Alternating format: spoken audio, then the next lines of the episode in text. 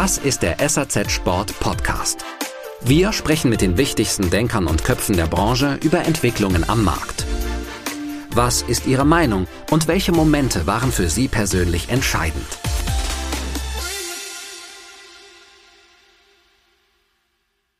Keine Ahnung, also ich finde halt, ja, wenn jeder gleich aussieht, ist irgendwie ein bisschen langweilig.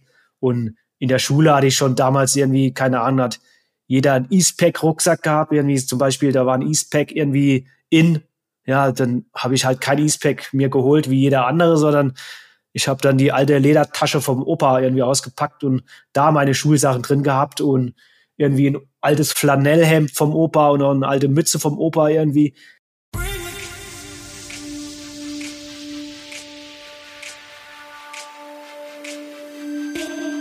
Wenn ihr euch so ein bisschen in der Laufszene auskennt, da vielleicht selbst in irgendeiner Form aktiv seid, dann werdet ihr euch über meinen heutigen Gast sicher freuen. Er ist ein echtes Unikat und dabei eben auch ein verdammt guter, erfolgreicher Athlet. Und zwar ist das der Ultraläufer Florian oder auch Flo Neuschwander. Mit ihm werde ich gleich über sein Lieblingsrennen sprechen, aber auch über sein härtestes vor fünf Jahren, von dem er selbst sagt, dass er da total im Sack war.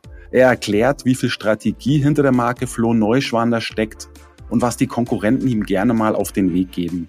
Was auch spannend ist, im kommenden Herbst wird Flo Neuschwander eine neue Marke an den Start bringen, die sich von der jetzigen, und die heißt ja Run with the Flow, in einem wichtigen Punkt unterscheidet, Stichwort Funktion. Was er damit vorhat, erfahrt ihr gleich. Dann mal rein in die Folge. Ich wünsche euch viel Spaß beim Hören. Hallo und willkommen im Podcast Flo. Es ja, freut mich wirklich sehr, dass es geklappt hat, dich da jetzt vors Mikro zu kriegen. Ja, hi, servus. Ich werde dich wahrscheinlich gerade in Inzell antreffen, oder? Ja, genau. Ich bin in Inzell, da wohne ich schon länger jetzt und äh, ja, komme gerade vom Laufen. Ja, das ist ja eine, eine ganz große Überraschung bei dir natürlich. Du sag mal, Inzell ist ja seit vier Jahren deine Wahlheimat. Vielleicht für diejenigen, die nicht genau wissen, wo Inzell liegt. Das liegt also im Landkreis Traunstein in Oberbayern. Ist vielleicht einigen von euch als, irgendwie so als Eisschnelllauf-Hochburg bekannt. Und du bist aber gebürtiger Saarländer. Ich glaube, du hast auch eine Weile in Neunkirchen gelebt. Was hat dich eigentlich nach Oberbayern in den Süden verschlagen? Ja, ganz klar die Berge. Also ja, ich komme eigentlich ursprünglich aus dem Saarland, habe länger in Hessen in Frankfurt gewohnt und Offenbach aber ja, wohnen, wie gesagt, seit äh, ja, vier Jahren im schönen Inzell aufgrund der Berge. Da lässt sich halt gut wohnen und super trainieren, vor allen Dingen auch viele Höhenmeter sammeln und deshalb sind wir hauptsächlich hierher gezogen, um viele Höhenmeter in den Bergen zu trainieren.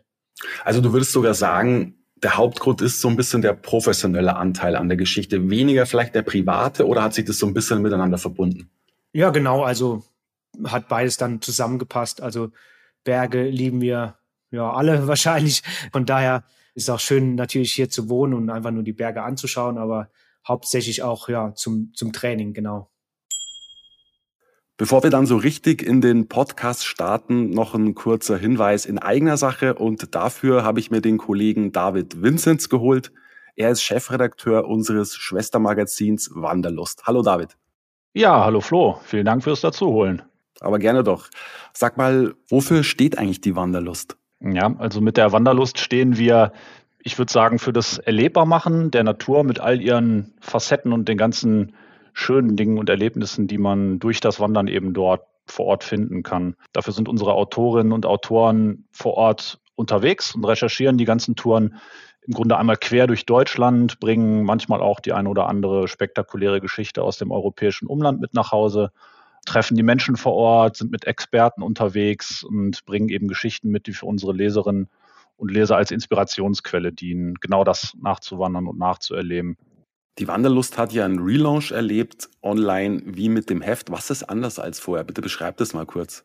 Wir haben in den letzten Monaten sehr viel Arbeit und Herzblut in die Wanderlust gesteckt, sowohl digital als auch analog, und werden unseren Leserinnen und Lesern zukünftig noch stärker über Social-Media-Kanäle die Möglichkeit geben, an den Wanderungen wirklich auch teilhaben zu können, sie noch stärker in die Natur mit einbeziehen und ihnen zeigen mit den Experten, was vor Ort in der heimischen Flora und Fauna alles los ist und eben auch als Inspirationsquelle für eigene Touren möglich ist.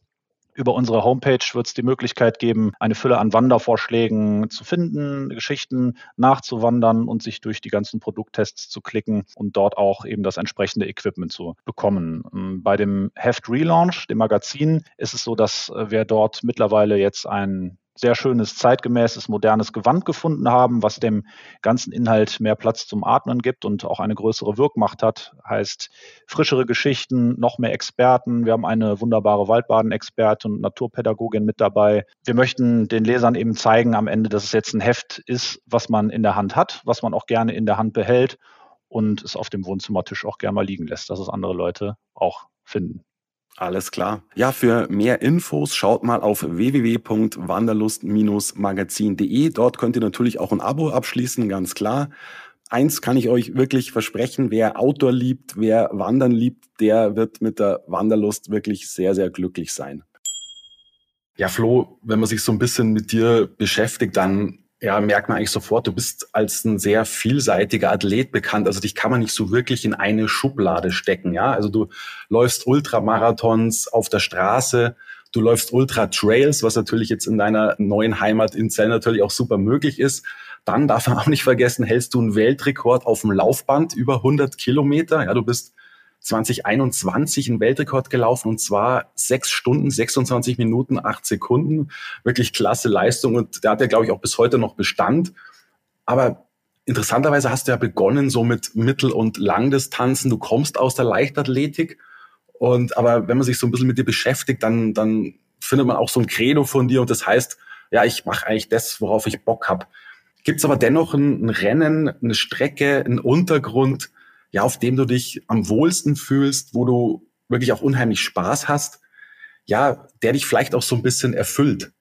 Ja, auf jeden Fall. Also ich liebe eigentlich die Strecken, ja, schon im Gelände, möglichst auch mit Höhenmetern, mit schöner Aussicht, vielleicht in Bergen, aber die halt trotzdem noch irgendwie ähm, laufbar sind. Das heißt, die jetzt nicht zu technisch sind und nicht zu krass steil, so dass man anfangen muss zu gehen, sondern ja eher die Laufbahnstrecken und ja, meine Traumstrecke ist eigentlich irgendwas so zwischen 50 und 70 Kilometer im Gelände mit Höhenmetern, aber eher so ein Mixgelände, vielleicht auch mal, wo man durch Ortschaften ein bisschen Asphalt plötzlich nochmal unter den Füßen hat, aber schon, das dürfen schon 2000 Höhenmeter sein, aber alles schön laufbar und so ein Mix insgesamt, so ein Mix zwischen Trails, Straße und vielleicht auch bisschen Wiese, Matsch, so Crosslauf kann auch mit drin sein, aber halt sehr laufbar soll es sein. Das wäre so mein Traum von den Rennen in der Art. Gibt's halt gar nicht so wenig. Meistens sind die Trailrunning-Wettkämpfe schon mittlerweile oft technisch irgendwie und Straßenlauf ist halt Straßenlauf ist halt jetzt nicht so krass anspruchsvoll. Also für mich wäre so ein Top-Ding 50 bis 60 Kilometer im Gelände laufbar. Mhm. Gibt es auch so ein spezielles Lieblingsrennen, auf das du dich in der Saison irgendwie so am meisten freust, wo du auch extra motiviert bist? Nee, jetzt so speziell nicht. Also ich laufe halt gerne immer nochmal neue Rennen, weil es gibt ja mittlerweile so viel verschiedene interessante Rennen, die man machen kann. Also ich laufe eigentlich nicht gern so ein Rennen öfters, sondern ich suche mir immer neue Rennen, die interessant sind. Eigentlich will ich im Herbst wieder die Tour de Tirol laufen. Die bin ich letztes Jahr gelaufen, die hat mir gut gefallen. Das ist ein Dreitagesrennen ja, wo man halt am ersten Tag ein Zehner läuft in der Stadt, aber auch profiliert. Am zweiten Tag ein Marathon mit richtig vielen Höhenmeter und Bergankunft. Und am dritten Tag nochmal ein 23 Kilometer Trail, auch mit über 1000 Höhenmetern. Und dann hat man so Gesamtwertung. Also das ist schon interessant und macht Spaß. Mhm. Was war eigentlich für dich so das brutalste Rennen, was du je gelaufen bist, wo du tatsächlich auch sagen musst, hey, da musste ich echt weit über meine Grenzen rausgehen? Ja, das war auf jeden Fall bisher der Western States 100, also mein erstes 100-Meilen-Rennen. Da gibt's auch ein YouTube-Video über das Rennen, über, beziehungsweise wie ich da am Schluss dann leiden musste. Das war halt schon wirklich extrem krass und ja, war trotzdem eine gute Erfahrung und das Finish war dann eigentlich so wie ein Sieg, obwohl ich halt weit, weit, weit hin dran war eigentlich und ich wollte deutlich schneller, also wollte drei, vier Stunden schneller laufen, aber naja, 100 Meilen, da kann halt schon sehr viel passieren da ist, ja, war ich am Ende dann 20 Stunden unterwegs und ja, das war auf jeden Fall mit Abstand das Härteste, was ich bisher gemacht habe.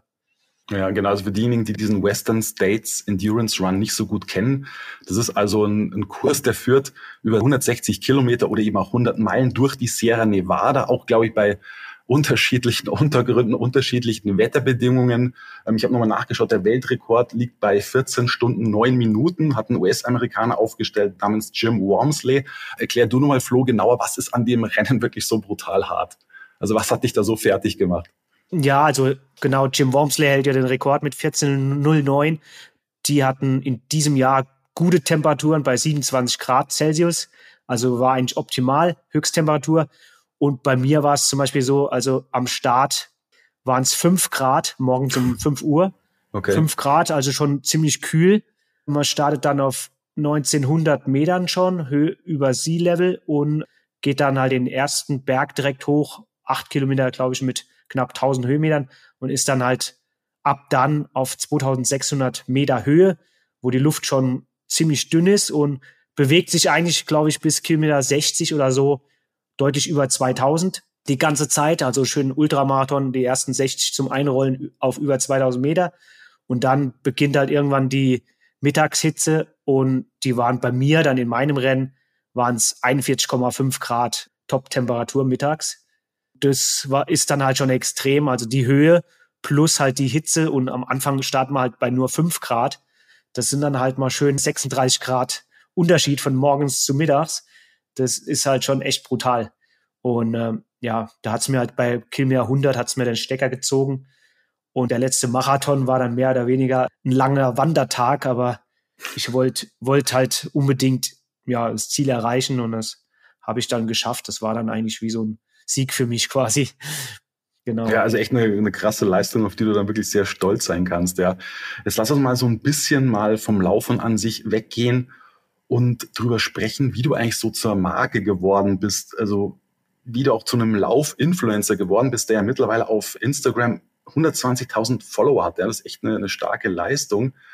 Bei uns ist ja so in der Sportartikelbranche, wir nehmen ja gerne für, für Unternehmen, sei es jetzt mal aus Industrie oder Handel, Begriffe wie Strategie in den Mund. Ja, das heißt, man kann zum Beispiel auch sich hinsetzen und einen Fünfjahresplan entwickeln. Man nimmt sich gewisse Meilensteine vor, die man erreichen will. Ja, das können Umsatzziele sein. Das kann ein Umzug in ein neues Headquarter sein. Das kann auch ein Umzug in einen größeren Laden zum Beispiel sein, wenn man jetzt mal die, die Handelsseite sich betrachtet. Ein neuer Ladenbau oder sowas. Jetzt würde mich aber bei dir mal interessieren, Sag mal, wie viel Strategie steckt eigentlich so in der Marke Flow Neuschwander oder auch Run with the Flow? Ja, übrigens eine schöne Doppeldeutigkeit, wie ich finde.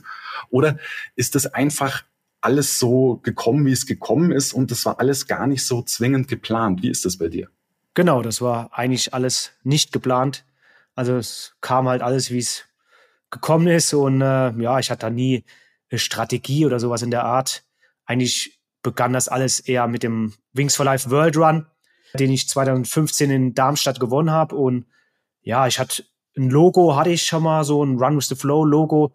Das hatte ich mir selbst für mich irgendwie gemacht, weil ich das cool fand, mit einem Kumpel zusammen und habe mir selbst so ein Shirt gedruckt, weil ich dachte, das war irgendwie schon immer so ein bisschen mein Motto, irgendwie Run with the Flow, fand ich cool und habe mir dann ein Logo gemacht oder mein Kumpel hat das für mich gemacht und das hatte ich mir einfach auf mein Trikot drauf gedruckt, groß. Und bei dem Wings for Life World Run damals in Darmstadt habe ich das getragen halt. Und danach, wie ich das Ding dann halt da gewonnen hat in Darmstadt und live im Fernsehen quasi eine halbe Stunde, die letzte halbe Stunde auf Servus TV, war ich da weltweit quasi zu sehen mit dem Shirt.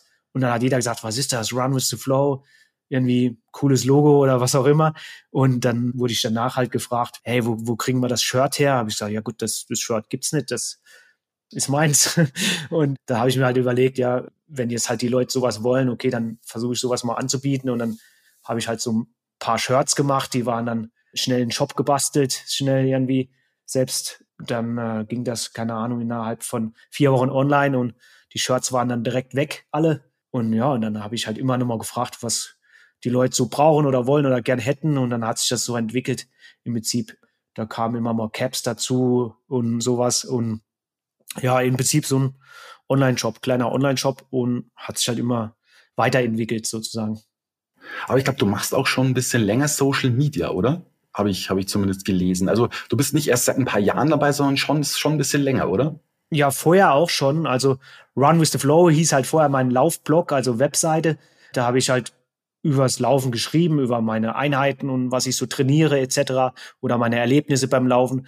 Und ja, dann hat sich das entwickelt, dass ich da auch ein Logo dafür gebraucht habe oder wollte. Und ja, aber so richtig Social Media ging es dann halt auch nach dem Wings for Life World Run 2015 ging es dann so richtig los, halt, wo plötzlich bei mir dann Facebook explodiert ist, irgendwie über Nacht und dachte, was ist denn jetzt hier los? und dann ging es halt ab 2015 so richtig los dann eben mit der ganzen mhm. Geschichte. Okay, also keine so große Strategie. Das ist ja ganz äh, spannend, dass sich natürlich die Leute auch immer so ein bisschen auf dein Äußeres fixieren. Ja, also wenn man sich so, sich so als Athlet das erste Mal sieht, dann denkt man sich so, okay, irgendwie, äh, auch nicht böse gemeint, aber der passt da irgendwie gar nicht so wirklich rein. Ja, du, du mach, fährst quasi so ein bisschen diesen Retro-Style in Anführungszeichen, ne, mit Schnauzer mit so einem Stirnband. Auch das, das bist du tatsächlich oder war das schon auch, dass du dir gedacht hast, okay, ich muss vielleicht irgendwie so ein bisschen auch anders aussehen als die anderen? Oder ist das einfach auch so grundsätzlich dein Stil schon immer gewesen? Ja, ja, das war schon immer mein Stil. Also ich bin auch in der Schule irgendwie immer anders rumgelaufen wie alle anderen irgendwie. Keine Ahnung. Also ich finde halt, ja, wenn jeder gleich aussieht, ist irgendwie ein bisschen langweilig. Und in der Schule hatte ich schon damals irgendwie, keine Ahnung, hat jeder einen Eastpack-Rucksack gehabt. Irgendwie zum Beispiel, da war ein Eastpack irgendwie in ja, dann habe ich halt kein Eastpack mir geholt wie jeder andere, sondern ich habe dann die alte Ledertasche vom Opa irgendwie ausgepackt und da meine Schulsachen drin gehabt und irgendwie ein altes Flanellhemd vom Opa und eine alte Mütze vom Opa irgendwie. Keine Ahnung, ich habe mich schon immer irgendwie bisschen abgegrenzt von allen, so irgendwie immer mein Ding durchgezogen. Okay. Ja, wir fragen uns ja in der, in der Branche, also Industrie und auch Handel irgendwie auch fast tagtäglich oder müssen uns das tagtäglich fragen. Also was macht mich aus als Marke? Was macht mich als Marke erfolgreich? Wie werde ich zur Marke? Oder vielleicht auch, wie bleibe ich die Marke, die Menschen begeistert? Verrat uns doch bitte mal, was so dein Erfolgsrezept ist oder auch war. Also irgendein, irgendein Erfolgsrezept musst du ja auch haben. Also alles, es kann ja nicht alles so wirklich alles von selbst gekommen sein, oder? Also ein bisschen was musst du schon auch dafür getan haben, oder? Ja, so viel eigentlich nicht. Also im Prinzip ist es so, dass, ja, dass ich denke, ich bin halt schon authentisch. Also ich mache halt oder ich zeige auf Social Media halt auch das, was ich immer mache, so täglich. Oder genau in der Situation. Und ich verstelle mich da nicht. Ich spiegel halt alles oder zeige alles genauso, wie es, wie es halt eins zu eins bei mir abläuft. Und wenn ich jetzt irgendeine lustige Situation habe, irgendwie, ich versuche ja dann immer mal ein bisschen was Witziges reinzubringen. Und wenn ich irgendwas Witziges sehe während dem Lauf, dann filme ich das halt schnell. Und das finden die Leute halt gut, halt so on the go quasi. Also nichts Gestelltes oder sowas, sondern ich mache das halt alles so, wie es bei mir gerade im Kopf drin ist. Also wenn ich jetzt laufen gehe und mache ein witziges Video, dann oder ich gehe laufen, hab's Handy oder GoPro oder sowas dabei, habe ich sowieso immer dabei, auch aus Sicherheitsgründen am Berg ist es besser, Handy dabei zu haben. Und dann laufe ich halt meinen Schnitt und wenn ich was Witziges sehe oder mir fällt dann beim Laufen was ein, dann filme ich das schnell und dann lade ich es halt hoch auf Social Media, Instagram oder Facebook oder sonst wo. Und ja, manchmal funktioniert es und dann finden die Leute das geil und es wird ein bisschen gehypt oder auch nicht. Und ja, so, so, so ist es dann. Aber das passiert eigentlich alles schon oft während dem Laufen selbst, wo mir irgendwas einfällt und da mache ich das und dann finden die Leute das irgendwie gut. also ich verstelle mich halt da gar nicht und mache halt irgendwie, ja, mach halt hier, wie wie es eben zu Hause mache. Ja, okay, okay. Ja, du bist auch wirklich ein toller Athlet. Also jeder, der sich mal so von seinen Leistungen überzeugen will, soll mal auf die, die Website vom Flo Neuschwander schauen und da mal gucken, was der so an Rennen schon alles gelaufen ist mit, mit Bestzeiten. Es ist eine, wirklich eine sehr, sehr lange Liste, die jetzt runter zu beten, glaube ich, würde jetzt den gesamten Podcast füllen. Aber du hast es schon angesprochen, du hast auch Entertainment-Qualitäten. Und da würde mich mal interessieren, wie reagieren eigentlich so? Also die Fans finden es super, die finden es cool, ja. Siehe auch die Followerzahlen auf Instagram. Also sag mal, wie reagiert eigentlich so die Konkurrenz drauf? Ich meine, es ist ja doch irgendwie ein harter Wettbewerb und die anderen sind vielleicht so ein bisschen ernster als du und nehmen das vielleicht auch alles vielleicht manchmal auch zu Bier ernst und sagen, hey, ich bin jetzt professionell und der macht da diesen Quatsch. Wie reagiert die, die Konkurrenz eigentlich so auf dich? Gibt es da auch mal so ein Grauen im Hintergrund, vielleicht sogar Anfeindungen? Oder ist das vielleicht gar nicht so? Also bisher wüsste ich ja jetzt nicht irgendwie, ja, kann ich eigentlich nichts Negatives sagen. Also bisher eigentlich nur positive Sachen. Klar, was ich halt öfter höre, was mir auch klar ist, äh, oder was viele halt dann sagen, vielleicht die halt professioneller trainieren, die zu mir sagen, ja, Flo, wenn du mal nach einem richtigen Plan trainieren würdest, da wird ja viel mehr gehen oder so. So Sachen sind das dann eher, die sagen, ja, trainier doch mal vernünftig oder trainier doch mal nach einem Plan, dann klappt es vielleicht noch mal mit einer Zeit für 10 Kilometer unter 30 Minuten oder sowas.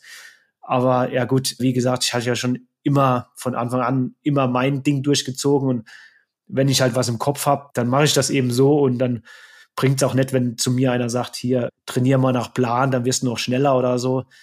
Das funktioniert halt bei mir nicht. Also ich mache halt ja, was ich will. okay. Aber du trainierst doch schon sehr professionell. Oder haben die Leute recht, die sagen, wenn er könnte noch mehr aus sich rausholen? Ja, wahrscheinlich schon. Also da könnte man schon mehr rausholen, aber ja, ich habe halt irgendwie meinen eigenen Kopf. Also ich trainiere schon professionell, sieht halt manchmal auch ein bisschen verrückt aus, aber ja gut, im Prinzip, ich mache seit 26 Jahren nichts anderes. Also ich weiß genau, wenn ich mich so und so fühle oder das und das trainiert habe, bin ich in der Lage, das und das im Wettkampf zu rennen, von der Zeit her. Also so Sachen weiß ich schon, aber ja, ich könnte mich halt noch ein bisschen mehr disziplinieren manchmal, irgendwie mehr Stabi machen und den ganzen Kram. Da bin ich halt sehr faul oder besser gesagt mache ich überhaupt gar nichts. Aber weil ich, weil ich jetzt halt ja acht Wochen schon verletzt bin, muss ich halt da wahrscheinlich schon mal auch ein bisschen was machen in Richtung, so, okay. in Richtung Krafttraining beziehungsweise Stabi-Training und so Sachen ist halt sehr sehr ätzend und langweilig, aber vielleicht wäre es schon mal ganz nett, sowas zu machen. Eine kurze Unterbrechung mit einem wichtigen Hinweis und dafür übergebe ich diesmal an meine Kolleginnen Astrid Schlüchter und Susa Schreiner. Dankeschön. So langsam rückt auch der Termin des Sporthandelskongresses näher. Was meinst du, Susa? Sind wir bereit für den 26. September in Berlin? Auf jeden Fall. Eigentlich könnte es schon früher losgehen. Wir haben spannende Diskussionsrunden, Vorträge und Thementische zusammengestellt rund um die Themen Arbeiten, Einkaufen und Leben in zehn Jahren. Sehr spannend. Versetzen wir uns doch schon jetzt in die Zukunft, ins Jahr 2033. Übrigens auch das Motto in diesem Jahr. Hashtag Spoko33, die Zukunft im Blick. Was meinst du? Welche Stellschrauben sollten wir heute schon drehen? Nehmen wir nur mal das Thema Fachkräftemangel, verbunden mit der Frage, wie lässt sich überhaupt Nachwuchs so fördern, dass junge Menschen wieder Lust auf den Berufseinstieg im Sportfachhandel haben? Die Präsidenten von den drei großen Sportfachhandelsverbänden aus Deutschland, Österreich und Schweiz, sprich Stefan Herzog, Michael Nentwich und Peter Bruckmann, werden genau zu diesem Thema, nämlich Nachwuchsförderung im Fachhandel, diskutieren. Und in welchem Kontext, denkst du, muss man das Thema Unternehmensführung heute betrachten? Ich glaube, mit dem Vorschlaghammer und erhobenem Zeigefinger klappt bei der Generation Z da wohl heute nichts mehr. Nein, sehe ich genauso. Ich bin viel mehr gespannt, wie Margit Gosau von Sport 2000 und Irina Andorfer von der Oberalp Group dieses Thema führen, interpretieren, auch mit Blick auf 2033. In jedem Fall, denke ich, passiert hier viel auf Augenhöhe und in Teamarbeit. Übrigens auch das Stichwort, wenn wir über Kreislaufwirtschaft sprechen. Auch hier geht es um den Austausch zwischen Verbänden, Industrie und Handel. Ich zitiere hier immer wieder gerne Karl Barkentin, Gründer von Monaco DAX und Grind. Kreislaufwirtschaft ist unternehmerisch absolut spannend und kann nur in Teamarbeit funktionieren. Neben Stefanie Buchacher von Sport Konrad übrigens einer meiner Gäste beim Sporthandelskongress. Und wer jetzt noch keine Karten hat, schnell auf www.sporthandelskongress.de und sich ein Ticket sichern.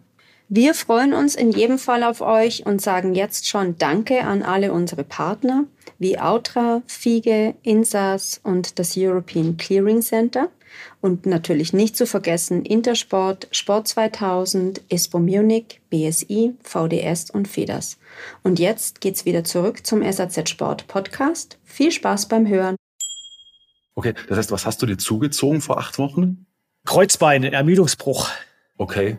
Also ich bin jetzt gerade wieder am Laufen. Heute tatsächlich, heute gerade eben kam ich zurück von meinem ersten 10 Kilometer langsamen Jog, Slow Jog, wie man auch sagt, und äh, bin mit meiner Frau 10 Kilometer im Sechser Schnitt gelaufen, gerade eben zum ersten Mal. Also ich taste mich jetzt langsam ran. Ja, okay, sehr gut. Okay, aber gut, ich meine, die Erfolge geben dir auch recht. Aber man kann auch festhalten, ein Trainer wäre jetzt nichts für dich, oder? Ja gut, äh, das ist was anderes. Also ich könnte auf jeden Fall Leute trainieren, weil ja, ich habe ja das Wissen und ich habe sogar schon mal Leute früher trainiert, als ich in Trier gewohnt habe, habe ich so online Trainingspläne angeboten. Das ging auch ganz gut. Also tatsächlich, ich könnte Leute trainieren, aber ich habe halt für mich selbst meinen eigenen Kopf. Also, dass mich jemand trainiert, wird eher schwierig. Alles klar. Ja, jetzt gibt's ja mittlerweile, das hast du vorhin auch schon angesprochen, auch eine Marke hinter oder neben der Marke Flo Neuschwander und die nennt sich eben Run with the Flow. Was bedeutet, dass du ja jetzt auch quasi irgendwie Teil der Sportartikelbranche bist. Ja, also du hast dann einen Webshop auch aufgebaut und da wird also alles Mögliche an Bekleidung angeboten, Shirts, Tanktops, auch Caps, Headbands und so weiter und so fort. Also quasi so, ja, Merchandising bei Flo Neuschwander. Sag mal, soll es so ein Nebenbeigeschäft werden oder ist das tatsächlich auch als vollwertiges Business gedacht, ja, bei dem du dir auch schon gewisse Zahlen erwartest? Ja, also den, genau, den Online-Shop, den habe ich jetzt seit äh, 2016 schon, eigentlich seit dem Wings for Life World Run, wo das aufkam, dass jeder plötzlich so ein Shirt wollte mit meinem Logo drauf irgendwie. Und ja, dann hatte ich dann stetig immer Produkte dazugeholt, aber eher halt, ja, alle mit meinem Logo. Jetzt vor zwei, drei Jahren kamen dann halt noch neue Motive und Designs und sowas dazu. Aber alles eher, ja, sag mal, eher Freizeitbekleidung und ja, nicht direkt Merch, ich würde schon eher schon sagen, so Lifestyle-Bekleidung mit halt meinem Logo klein zu sehen oder halt mit irgendwelchen coolen Designs von ein, zwei Künstlern und so. Aber ja, alles schon in Richtung eher Merch und das war schon oder ist alles eher ein Nebengeschäft. Also es läuft so nebenbei. Dann geht mal ein bisschen was weg und, und ich überlege mal immer, wenn mir was einfällt beim Laufen oder so, was ich selbst cool finde oder anziehen würde und vielleicht für andere Leute cool ist, dann mache ich das halt und dann nehme ich das nochmal in den Shop auf.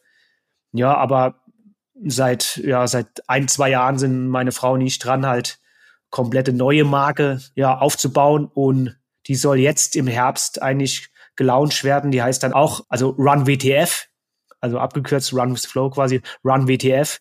Und das wird dann eine eigene Marke, aber mit hochfunktioneller Laufbekleidung.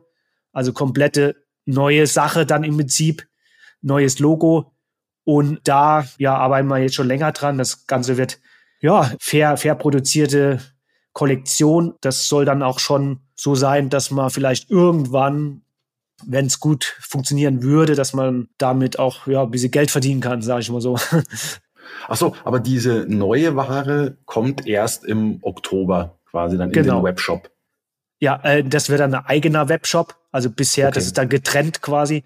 Bisher ist es ja eher der Merch-Shop oder Lifestyle-Bekleidung für Läufer sozusagen. Und das Neue wird dann eine neue Marke und eine eigene Marke, die dann halt hochfunktionell ist, also richtige Laufmarke im Prinzip, die dann im Herbst hoffentlich gelauncht wird. Sind wir noch dran.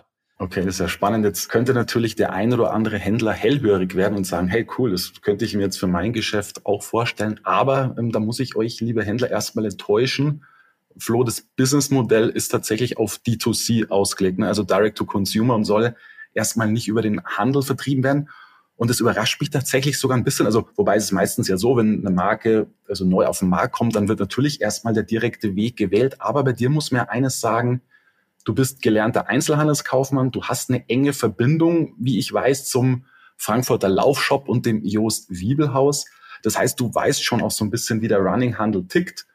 Du wirst sicherlich auch ein Herz dafür haben. Du hast natürlich in der Lauf-Community auch eine große Bekanntheit. Warum entscheidest du dich dann erstmal nur für den direkten Weg?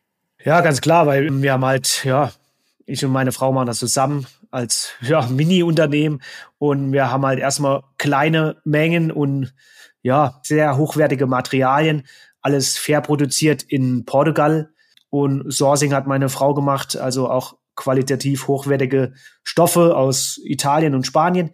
Und ja, das Ganze ist halt möglichst fair, vegan und in EU produziert. Und ja, wir haben jetzt halt am Anfang ja eher geringere Mengen und die Margen sind dann halt auch nicht so top für den Anfang. Da fließt ja noch alles andere mit rein, Design und Grafik etc., was alles ja Kosten verursacht. Und ja, von daher kann man da halt erstmal das Ganze eher über einen Webshop vertreiben und ja, wenn es funktioniert, natürlich langfristig, da wird man auf jeden Fall auch im Handel das Ganze anbieten. Aber erstmal wollen wir es halt so über einen Webshop probieren und ja nicht so ganz die große Menge anbieten und hoffen, dass ja, dass die Leute das cool finden, irgendwie mal ein bisschen ja, ein bisschen anderes Design zu sehen und schöne nachhaltige Bekleidung. Die kostet halt auch jetzt ja ein bisschen mehr. Ja, im Preissegment bewegen wir uns wahrscheinlich so im mittleren Bereich, also jetzt nicht super teuer, aber auch nicht ganz günstig, weil wie gesagt, die Stoffe sind ja halt ja selbst gesourced, alles EU, alles in Familienunternehmen in Portugal wird das Ganze zusammengenäht und ja, von daher starten wir erstmal mit dem eigenen Shop und dann muss man sehen, wie sich das Ganze dann entwickelt. Hm, wie definierst du die Mittelpreislage, weil du das gerade angesprochen hast? Konkret, wo, wo ist da so die Preisrange bei Laufshirts, bei Laufhosen? Ja, ein Laufshirt so 60 Euro. Hosen sind dann halt ein bisschen teurer, so um die, je nachdem, ob kurze oder lange, 80 bis 100 Euro, so in dem Preissegment. Genau. Aber da gibt's ja mittlerweile andere Marken, die noch deutlich teurer sind. Von daher, ich denke, das Segment ist okay und ich hoffe halt, dass die Leute das auch sehen, dann, dass es halt wirklich äh, ja von uns gemacht ist und ja mit Liebe im Prinzip und möglichst möglichst äh, fair und nachhaltig produziert. Von daher hoffe ich, dass das gut ankommt. Ja, aber klar, für die Zukunft wäre so jemand wie der Joost mit seinem Frankfurter Laufshop natürlich schon ein spannender Partner. Oder also ich glaube, ihr habt ja auch eine relativ enge Verbindung zueinander, ne? Ja, ja, der wird es wahrscheinlich auch, denke ich, ins Sortiment aufnehmen wollen. Direkt müssen wir nochmal reden, aber am Anfang, denke ich, sind wir halt ja erstmal nur im Netz unterwegs. Mal gucken. Ja. jetzt habe ich schon gemerkt, das Thema Nachhaltigkeit liegt dir wirklich auch sehr am Herzen. Hast das Produktionsland angesprochen. Sag vielleicht bitte noch was zu den Materialien, mit denen du so arbeitest. Also was, was war da für dich besonders wichtig? Ja, also das Sourcing hat halt hauptsächlich meine Frau gemacht. Also wir waren da mehrfach in München gibt's eine große Textilmesse. Da waren wir vor Ort. Das ist gar nicht so einfach unter so vielen Stoffen halt dann die richtigen rauszusuchen für Shirt, für Hose. Das ist halt schon auch eine Challenge, da dann echt auszuwählen. Und ja, da haben wir halt für Shirts zum Beispiel haben wir ganz leichte, ja, recycelbare Stoffe gewählt, die halt super leicht und atmungsaktiv sind und die kommen halt aus Spanien beziehungsweise Italien. Und ja, es war halt schon eine Challenge. Jetzt haben wir schon die ersten Muster auf jeden Fall und hoffen, dass halt, ja, dass halt der nachhaltige Ansatz und auch die Designs, die wir da quasi gemacht haben, dass das dann gut ankommt und der Launch wäre dann hoffentlich im Herbst.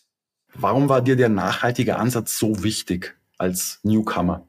Ja, für mich ist ganz klar, also ja, so China-Ware oder irgendwelche schlecht produzierten Teile, sowas, ja, finde ich halt eher nicht cool. Und vor allen Dingen, wenn man Trailrunner ist oder wie ich halt immer in der Natur unterwegs, naturverbunden, dann, ja, dann macht's halt nur Sinn, sagen wir mal so, auch möglichst nachhaltig die Sachen zu produzieren. Also so Wegwerfmentalität oder sowas ist halt eh schlecht. Und ja, ich bin halt, seit ich ein Kind bin, eigentlich in der Natur unterwegs, schon früher immer im, viel im Wald gespielt und rumgerannt und so.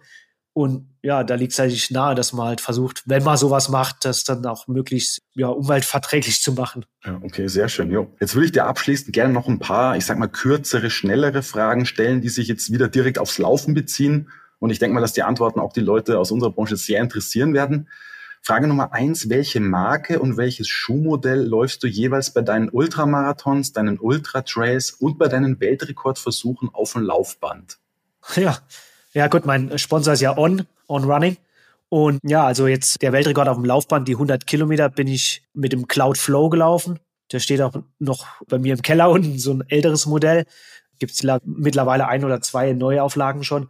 Genau den 50 Kilometer Weltrekord damals den bin ich in Cloud Rush gelaufen. Das ist halt ein ganz flacher Schuh, den gibt's jetzt nicht mehr von On. Und äh, ja, Ultramarathons kommt halt drauf an, aufs Gelände. Also mein Lieblingsschuh ist auf jeden Fall im Gelände Cloud Ultra. Wie der Name schon sagt, Ultra passt ganz gut. Das ist eigentlich mein Komfortschuh für ja, einfachere Geländeläufe. Und wenn es jetzt nicht zu krasses Gelände ist, Straße, vielleicht auch Waldmix, dann ist es auf jeden Fall Cloud Monster, den ich auch schon für leichte Trailläufe auch mal herhole, aber der ist eher der Straßenschuh mit guter Dämpfung und halt schon ein schneller Schuh auch, der Monster. Das sind so meine Top-Modelle eigentlich im Moment. Okay. Wie viele Paar Laufschuhe brauchst du pro Jahr? Ui, ja, ich zähle das ehrlich gesagt nicht. Also das sind schon einige, ich würde mal so tippen, 40 vielleicht. Sowas um den Dreh. Ich habe es aber ehrlich gesagt noch nie gezählt. Also ich habe einen ganzen Schrank voll hier und die Top-Modelle oder meine Lieblingsmodelle, die habe ich halt zwei, dreifach auf jeden Fall da. Die Abnutzung, wenn ich dann voll im Training bin, ist halt schon relativ hoch. Ja. Ist dir eigentlich bei den Schuhen auch das Design sehr wichtig oder ist dir das völlig schnurz? Ja gut, spielt schon ein bisschen eine Rolle, beziehungsweise ich ziehe halt schon oft dann ein passendes Outfit an, irgendwie wenn ich jetzt, wie jetzt gerade ein schwarzes Shirt anhab, dann versuche ich den Cloud Monster oder so in, in schwarz halt anzuziehen. Also soll schon matchen, finde ich schon gut, wenn das irgendwie auch passt. Okay. Wie würdest du deine Lauftechnik beschreiben? Ja, also wenn ich nicht gerade verletzt bin wie jetzt, ist zum Glück das erste Mal in 26 Jahren. Aber normalerweise ist es schon dynamischer Laufschritt, der ordentlich nach vorne geht. so würde ich es beschreiben. Okay, weil es gibt ja so, man unterteilt ja immer gerne so zwischen drei verschiedenen Techniken. Es gibt den Vorfuß, den Mittelfuß und den Fersenlauf. Ja, genau. Ja, Ferse ist ganz schlecht. Ja, Mittelfuß ist eigentlich am besten und es kommt halt auf die Geschwindigkeit an. Klar, wenn ich jetzt zehn Kilometer Lauf, Straßenlauf oder fünf Kilometer halt ordentlich aufs Tempo drück, dann lande ich schon eher um Vorfuß. Aber was halt um Vorfußlauf, klar, bis, wenn man richtig schnell unterwegs ist, bis zehn Kilometer wird eigentlich schon fast eher Vorfuß gelaufen. Danach, Heile Gebrselassie hat es, glaube ich, auch mal umgestellt irgendwann. So längere Strecken, Halbmarathon, Marathon und noch weiter sowieso, läuft man auf jeden Fall auf Mittelfuß. Ja. Genau. Ja, und eine abschließende Frage noch, die mich auch so ein bisschen beschäftigt hat, wenn ich mir überlege, wie viele Stunden du teilweise unterwegs bist, ist ja unfassbar. Woran denkst du, wenn du während eines Ultralaufs gerade in einem totalen Tief steckst? Ja, dann denke ich meistens an harte Trainingseinheiten, die mich ja, weitergebracht haben oder an meine Family, die irgendwie vielleicht, wenn sie jetzt nicht vor Ort sind bei dem Rennen, die zu Hause dann irgendwie vielleicht ja, in Gedanken mitfiebern oder so. Und solche Sachen motivieren mich dann, ja, weiterzumachen im Prinzip. Es war auch bei den Western States so, dann dachte ich mir, okay, schlechter Tag nach 100 Kilometer schon völlig im Sack, aber irgendwie dachte ich dann, okay, ich bin jetzt so weit geflogen, selbst wenn ich jetzt drei Stunden oder länger brauche als geplant. Das Ding muss ich jetzt halt finishen für die Leute, die mir daheim so die Daumen drücken und so. Und auch vielleicht auch teilweise auch für, für so die Follower, die vielleicht mitfiebern, live, im Livestream oder im Live-Tracking, wie auch immer. Dann mache ich manchmal so Sachen dann nicht nur für mich, sondern auch für andere, die mir irgendwie die Daumen drücken, so zu Hause. Genau. Also es ist total wichtig, bei so einem Rennen auch zwischendurch an was Schönes zu denken, weil kein Athlet kann doch diese vier, fünf, sechs Stunden total fokussiert auf das Rennen sein, oder? Das, das ist nicht möglich. Nee, nee, man muss sich schon ablenken. Also Ablenkung ist dann eigentlich alles. Also irgendwie, ja, an schöne Sachen denken, an die Family denken, an Follower, Freunde oder was weiß ich was denken und sich möglichst viel ablenken. Beim 100 Kilometer Lauf auf dem Laufband, zum Beispiel der Weltrekord, der jetzt noch steht, da, ja, da fragt sich auch jeder, wie macht ihr das? Aber da hatte ich tatsächlich so drei Bildschirme vor mir, wo halt einmal der Livestream war, einmal Swift, wo man quasi virtuell mit mir mitlaufen konnte oder radeln und einen Bildschirm extra für so Grußnachrichten, wo die Leute mir live Sachen schicken konnten. Und das hat dann halt extrem motiviert. Da habe ich mich abgelenkt und die ganze Zeit so Nachrichten gelesen, so die mich dann motiviert haben und äh, so an die Leute gedacht. Ach ja, den kenne ich noch von früher, so schreibt mir Flo, jetzt zieh's durch und so. Das motiviert dann so richtig halt. ja, okay, sehr schön. Alles klar, ja, du dann äh, vielen Dank für deine Zeit, Flo, für das Gespräch. Ich wünsche dir viel Erfolg bei deinen nächsten Rennen, aber erstmal natürlich bei der Genesung und natürlich auch ganz spannend, das werden wir auch von SAZ Sport sehr gerne verfolgen, auch bei deinem Start quasi in die Sportartikelbranche als Anbieter von ja, technisch hochfunktioneller Laufbekleidung. Alles Gute. Cool. Vielen, vielen Dank. Danke dir. Abo die zweite sozusagen. Neben der Wanderlust möchte ich euch natürlich noch unser Magazin ans Herz legen, die SAZ Sport. Und da ist es so, falls ihr möchtet, dass das gesamte Team auf unser Angebot zugreifen kann, dann haben wir eine gute Nachricht für euch. Und zwar ist es so, dass es ein sogenanntes Corporate-Abo von uns gibt. Und da bekommt ihr unbegrenzten Zugang zu allen Plus-Inhalten auf sazsport.de. Ihr habt alle Magazine von SAZ Sport und Sports Fashion bei SAZ als E-Paper und ihr habt Zugang zum Online-Archiv mit allen vergangenen Ausgaben. Und natürlich ist das auch mit unseren sämtlichen Printmagazinen kombinierbar. Also holt euch jetzt euer ganz spezielles, ganz individuelles Angebot und zwar auf www.sazsport.de slash Abo. Das war der SAZ Sport Podcast. Sie finden alle Folgen online auf unserer Website www.sazsport.de sowie auch auf Spotify, Google Podcasts und Apple Podcasts. Folgen Sie uns, um keine weitere Folge zu verpassen. Wir freuen uns über Ihr Feedback und Anregungen und hören uns beim nächsten SAZ Sport Podcast.